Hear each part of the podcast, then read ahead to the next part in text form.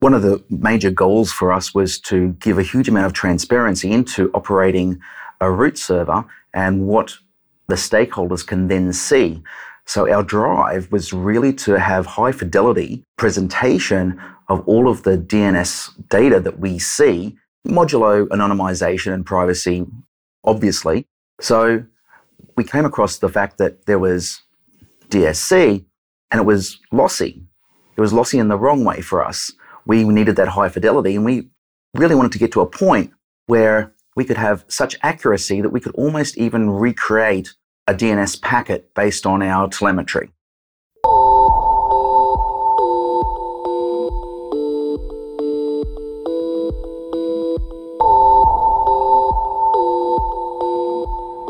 You're listening to Ping, a podcast by APNIC discussing all things related to measuring the internet. I'm your host, George Michaelson. This time, I'm talking to Sara Dickinson, one of the two principals and founders of Sinodun Internet Technologies, and Terry Manderson from ICANN, where he is the VP of Information Security and Network Engineering. Terry is in charge of the provision of ICANN Managed Root Servers, or IMRS, otherwise known as the LRoot Anycast service that ICANN operates, one of 13 root name servers deployed worldwide.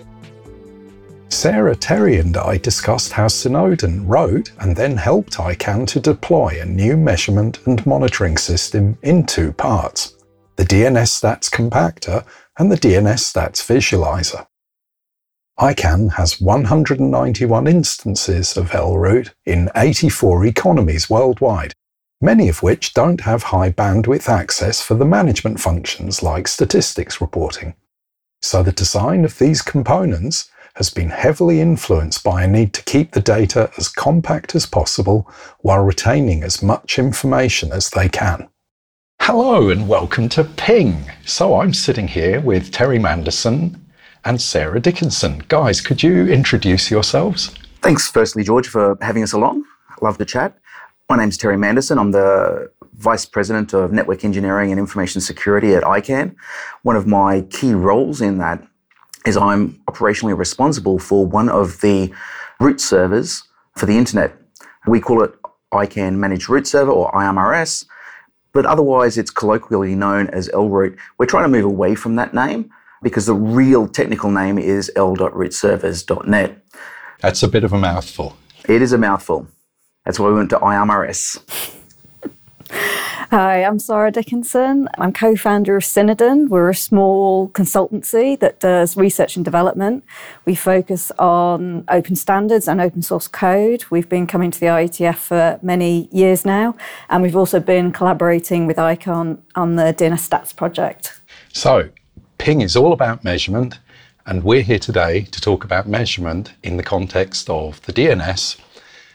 In the wide, although your specific responsibility is this root server function. So, can we talk a little bit about the problem space here? People who are working in DNS might be familiar with a technology called DSC. Now, my memory is that DSC is based on full packet capture. It does full packet capture on a node, but it then amortizes the information in the packets at about a five minute interval. Right. And so you get a drastically reduced file size. But when you ship it off the node, you only have the five minute aggregation. You don't have right. the full packet. So it's one of those classic data models that has a visibility of everything, but then winds up massively compressing it to get it off node. And the sense would be, I guess, that it kind of wasn't adequate for the needs you had, Terry. Uh, no. One of the major goals for us was to give a huge amount of transparency into operating a root server and what the stakeholders can then see. So our drive was really to have high fidelity presentation of all of the DNS data that we see, modulo anonymization and privacy, obviously. So we came, came across the fact that there was DSC and it was lossy. It was lossy in the wrong way for us. We needed that high fidelity, and we really wanted to get to a point where we could have such accuracy that we could almost even recreate a DNS packet based on our telemetry. So, People often think root servers must be giant steam engine machines operating in big facilities, all the world's traffic goes there. But that's actually not what a root server label like your IMRS system is, is it? It's quite a large number of discretely separate things. That's correct. It's we deploy or we have deployed near 200 instances around the world in various locations. Some of the instances are smaller location or smaller um, footprints. Others are quite large, and they're different for different reasons. But w- when we were looking at this problem, we realized that whatever we had to do had to fit every model that, of our deployment plan. Right. And if we just kind of abstract away a little bit from DNS, it's a problem of having two or three or four or unknown numbers of things you want to collect information about. And some of them have constrained management bandwidth because typically you have a separation between the front door, which you might have a lot of bandwidth on to do service on, but you want to have a backdoor channel you can come in to look at things. And your problem includes you just can't bring full packets out of the room. There isn't enough bandwidth. That's correct. And the second you have some anomalous behavior, such as a denial of service attack, we're then shipping all of that traffic back as well into our, our central location for analysis. And that's just a complete duplication of the, the event. Now, we needed to avoid that so that we weren't impacting not only our front side infrastructure, but also our management side infrastructure as well. So, we're talking a space where it is DNS, and the prior software that people are familiar with, DSC, it does too much data reduction. It's essentially producing five minute bins. There's no ability to introspect and see back into the original material. And you came up with something as a proof of concept that's now become ICANN's DNS stats development. I think if I have this right, you've split it into two halves. Is that correct? So, what we've done is we've standardized a storage format, lets you choose to capture the entirety of the DNS payload, but in compressed files, which are significantly smaller than full packet captures you would get with PCAPs. And then we have downstream processing that can consume those files, store it in a database, and visualize it with Grafana. So it's kind of torn in half into a compactor collector side and a visualizer side. Yep. Let's talk a little bit about that compactor side. So, how are you actually doing this encoding? What's the magic sauce that gets you from a full packet capture down to something that's better than an aggregate but smaller than a packet? So what we chose to do was use a underlying format that was already an open standard. So that's something called CBOR that was standardized at the IETF in 2013. Right. You can think of it as a serialization format for JSON data. It's a little more sophisticated than that, but it's essentially binary JSON. So, if we're all familiar with how JSON looks, it's a syntactic form that's popping up absolutely everywhere. Yep. And it's really quite analogous to constructs in modern programming and scripting languages. You get arrays, you get key value stores, you get atoms that can be strings or simple number forms, you get labels into things. That's kind of nice for people to look at. Binary is never nice for people to look at. No, but the huge advantage you get with this is the compression. It really gives you an ex- extremely concise format for storing data. So, if we also think about text formats that people are used to using, there is, of course, ASN1, which is maybe more my generation than yours. You were not going to a format like ASN1, were you? No. You were no. never going there. No, that wasn't on the list. so, do you actually implement full CBOR, or have you done some restriction of context that's like a domain specific language? So, what we do is we use CBOR as a serialization format, and then we've defined what's called the CDNS format, which just uses CBOR for storage. And CDNS is a compressed way of storing DNS packets that uses indexing structures to take advantage of the fact that when you look at a lot of DNS traffic, you see a lot of commonality in it. For example, the server address is always the same if you're sending a packet to a root server. The number of QNAMEs that you see, the range is quite small. So you can have, for example, a block of all the QNAMEs you see, capture a packet and just index into the QNAME that was in that particular packet. So you write the QNAME once, but it can appear in many packets.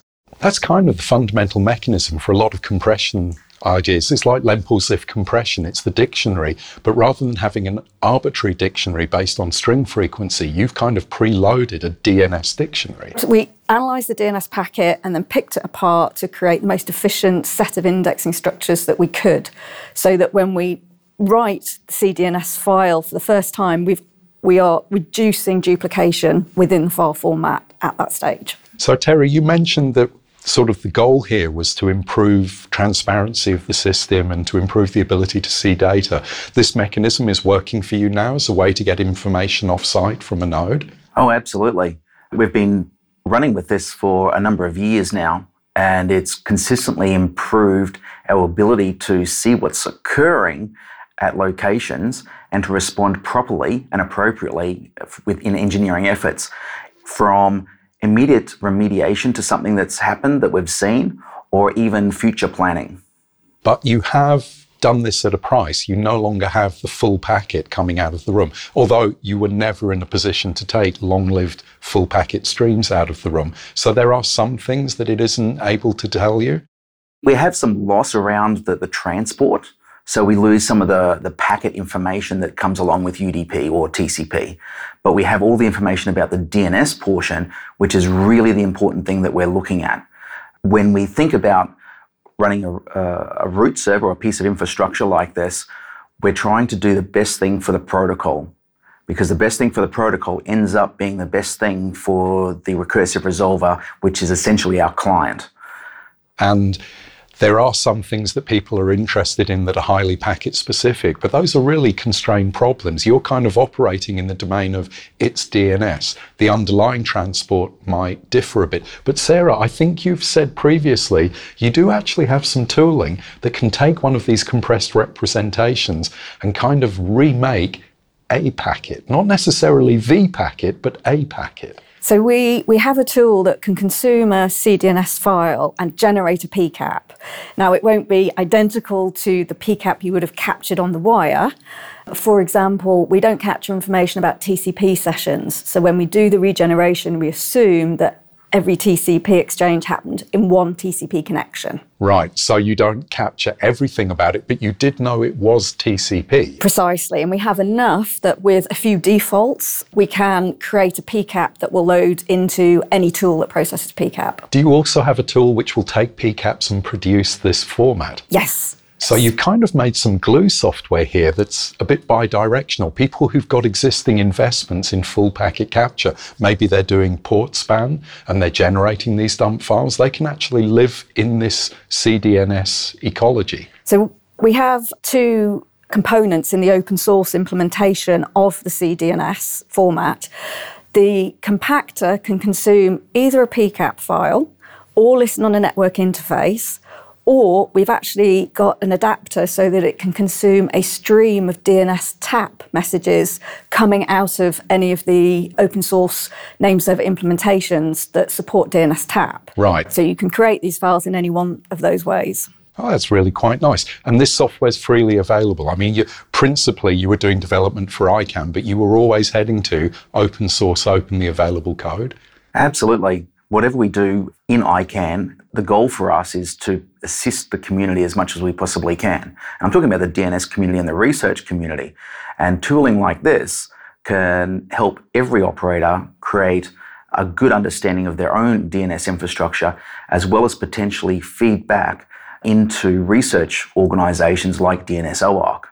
And there's nothing in this which is unique to the root. This is a mechanism for looking at DNS data on the wire that's applicable anywhere in the system. It could be client to recursive, recursive to authoritative. It could be authoritative to root. Any part of that dialogue, you could apply this technology. It's completely general purpose, and the format is independent of how you capture it. So you can choose to implement capture mechanisms in a whole variety of ways depending on your environment. So, Sara, were you coding this yourself? Was there a team of people working on this? So, we developed it at Sinodun. Jim Hague was the lead developer on it, and he did some great work. He used what at the time was modern C, C 11, but it's a few, it's a few years ago now. Yeah. Would you consider a re-implementation in languages like Rust, or are you kind of glued on to C as your development Not environment? Remotely, I'd love to see it re-implemented in Rust. I think if Rust had been as prevalent then as it is now, we probably would have done the original implementation in Rust. Yeah, I kind of hear on the wire chatter that people look at modern languages and look at older code bases, and there's that kind of imperative. Maybe it's time to bring old code into the modern era. I'm not 100% sure myself where I stand on this because I don't know how to code in Rust. But as Terry would know from some past associations, nobody wants to run code I've been involved in developing. I don't imagine you're writing much of the code here either, Terry, are you? No, my days of coding are probably well past, and that's a healthy thing. And did the drive for this kind of originate in you, Terry, or were there other people involved as well? So the original idea man who thought about doing this was Joe Abley. And so he instigated the idea initially and then kind of handed it over to me and say, let's see what we can do with this. And from there on, we've gone through a number of iterations. We've obviously started with the DSC product, which was proof of concept, and then developed it changed some behaviors, change the databasing structure. And now we're where we are right now, which is, and I think you know, Sara can probably tell me all the specifics offhand as to all the versions we're running, but it's really quite a wonderful stack. So we're using a nice set of technologies. So we have our own open source implementation to capture the CDNS Yeah. tools. One of our components that can consume CDNS can, as well as generating PCAP files, it can also output templated version of the data, which means you can suck it directly into a database. We're using ClickHouse, which we found to be incredibly efficient for consuming this data. You must have an astronomical budget for data storage with 200 points of collection and an analog that can go back to packet capture. This is not a small amount of data. Disk space is actually relatively cheap. So that's the nice thing about the, the classic Moore's law problem is that we keep seeing decreasing price points for storage. So really what our biggest hits are is post-processing CPU. It's not actually the retention of the data. That's not your problem. That's not the problem at all. So you're going to be in a position, if this keeps running, you're going to be in a position to do multi-year analysis of behavior of the DNS, trend analysis in long-term outcomes, which for me is fascinating because we're in this really quite weird time. We've gone through the transition of your mother's DNS that was pure UDP small packet to eDNS, which had the potential to large packet, DNS over TCP. And we've got these other protocols emerging. Sara, you're involved in work which is kind of not related to this, but it's the idea of providing secured DNS transports, the Stubby activity. Yes. So that means that we're now looking at DNS over HTTPS, DNS over QUIC, DNS over TLS. Yep. There's a lot of transports for DNS. And that mix of technology underneath the packet is something you guys are going to be able to track. We should be able to track it. There are some concerns about changing the, the transport layer, especially when you start adding in encryption, because then you've got a layer that you've got to break through essentially, Or make a decision not to break or through. not to break through exactly. And th- these are some open questions we have, and we, we're not there yet. A bit of work in progress and more thinking required as to how we might approach that. So, one of the things a little back from the encryption issue is the work that's underway to change algorithms for signing and concern that's emerging in the DNS community over fragmentation of DNS, uplift into TCP, the consequences for flows. It sounds like this stats compactor format is actually going to be able to address that. You're going to see on the wire events and you're going to be able to answer the question what's the relativities of UDP to TCP? What's the extent of fragmentation behavior and recall behavior? It feels like a good fit. We think it's a very good fit. We've obviously seen some of the, the key roll events happen and have seen what occurs to packet sizes and various other events related to that. So I think it's just a brilliant insight into the ecology of the DNS system. So, we talked a lot about the compactor and the collector side, and you've mentioned that you're using ClickHouse as the intermediary, which means there's a large data store, is this like a time series database that you're making out the other side? So ClickHouse is a time series database. It's, it's SQL, but it's optimized to handle time series information. Right. Um, and it has some nice features whereby we can pull in our raw data, which describes the whole DNS payload of a packet.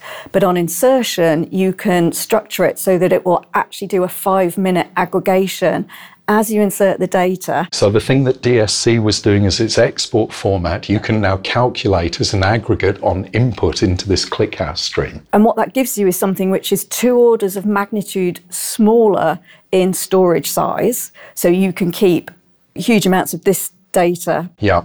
It's also much faster to access. So you can create high level graphs that give you the overview. Yeah. And then if you find an incident of interest, you can drill right down into the underlying packets because you have the full description. I think we're probably data. all old enough that we at some time have used RRDP with SNMP feeds. And I remember that it had that ability up to a very limited window where it kept full count.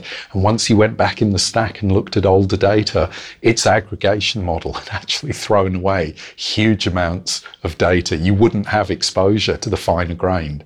But you're saying with this system, you really aren't concerned about retention of five minute computed averages for the long haul. Absolutely. Oh, that's fantastic. Is it a sharding system? Does it actually distribute across multiple backends? It does, yes, yeah. But um, well, one of the nice things about ClickHouse is that you can configure it very lightly and it will handle all of that for you behind the scenes. So I've been talking to some people who've been looking at the impact of deployment of a new Anycast node in their responsibility in DNS.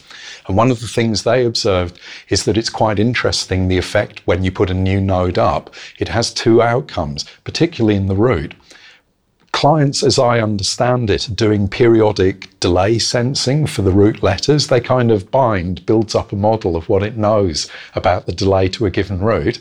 And if you deploy a new one, there's two things. You may shift which of your existing nodes traffic goes to to your, your instance of IMRS. I mean, L root for oldies like me, but you might also bring in new traffic from another letter. You might change the surface of delivery.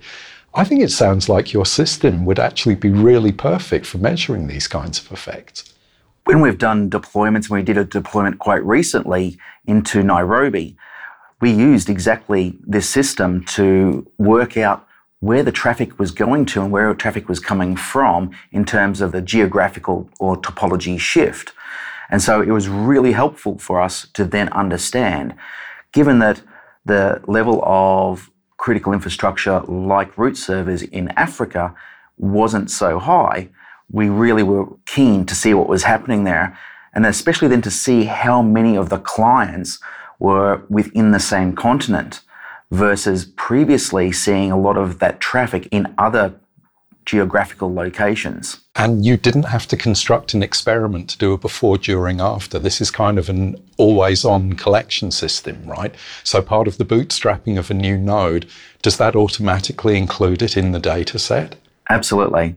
And that means you just deploy, you have the pre state, you have during transition and post state, you have all the data without having to construct a special view to collect it. Yep. Oh, I think that's really very nice. So, the visualizer, mm-hmm. you said Grafana. Yep. I've used Grafana a little bit. I'm sure lots of people listening to this will have used it. It generally needs quite a bit of tuning. It depends what you're looking at. It's very good on time series data because that's really one of its major goals. Historically, it was quite poor around things like if you wanted a, a geographic map or you wanted stacked bar charts. Yeah. So early in our implementation, we ended up customizing some plugins for Grafana Right. to actually give us very specific pictures that we wanted. Grafana has matured quite a lot, particularly with the 10.0 release, and we've actually been able to switch back to now using native Grafana for all of these visualizations. Yeah, it's very ironic that you get to a product that's capable, but you have to do the add ons. You develop the add on, you get to the end of the project, and the base product has the functionality. Yeah, yeah. Yeah, that kind of happens. So for the geo part, you're in that intersection of geolocation. Are you building your own model of geolocation here? Where are you getting geodata from? Geodata comes from our good old friends at MaxMind. Yep. Oh, everybody uses them. Everyone does. Yeah. There's some quite interesting stuff there around the impact of VPNs, which are just completely outside our control. They seem to have a quite good idea of the modeling of that behavior, but I'm sometimes looking at the IP addresses that people are presenting in service, particularly in the DNS, thinking, do I really believe that's a reflection of client location? Which comes to ECS. Do you support ECS exposure coming back into the DNS query? Full packet capture, we capture all the sections of DNS so Right. that we can then go back and pick apart what's in there and look at any of the options that are requested. So you've got all of that payload and you understand the difference between the resolver providing the query but the ECS hints that were going in there. That's really quite interesting. You're building up a very, very nice model of DNS behavior. So what's next for the system, Terry? What, what are you thinking of doing? Scalability is always one of the key drivers. But as I mentioned earlier, we're considering that the whole transport situation as it is right now. And we know that we've got DoH, we've got DNS over TLS, QUIC, etc., all coming along. And we're wondering whether there'll be a, a shift of resolver to authoritative server transport change in that regard. It's an open question. Yeah. We just don't really know at this stage. If we think about the reasons behind DoH or uh, DNS over TLS, etc., it's really about that privacy point. Once the query comes out of, and let, let's say it's a QNAME minimization query, comes out of a resolver, is there anything meaningful there? Does it need to be encrypted? At this stage, we don't know. It could be. So, you know, there are still some open questions there, and that, that I think is the, the future work that we're going to have to approach at some point in time. But I think it's early days right now. Yeah. When you think about on the wire, you're probably going to arrive at a place where on the wire states are still shrouded by protection mechanisms and you might be counting out a state. But if you're an authority to answer the question, there has to be a component of logic that's seeing inside that cryptid state. And it feels a little bit like you might be making a version of the compactor collector that's having to see those off the wire states to generate the information feed to go back into CDNS. And that's something, it's one of the reasons we added the uh, compatibility with the dnstap feed, because that actually comes from inside the name server when it's decoded the message Right. and is processing it off the wire. Yeah. What we're seeing is, particularly between stub and resolver, that more and more operators are having to shift their observation point to cater for increases in encrypted traffic. So the DNS ecology is kind of constantly changing. And I think it's nice to have measurement tooling that gives us an ability to ask arbitrary questions. I suspect there's a set of questions that you may not be able to answer, perhaps things that go to fragmentation or TCP flow behavior, but that's a conscious decision you've made in the interest of making this thing scale. But it does sound like it's going to be possible to see an awful lot of DNS behavior through this kind of system. Yeah, the, the, it, it's really limited only to your imagination as what questions you want to actually ask and how you want to visualize it.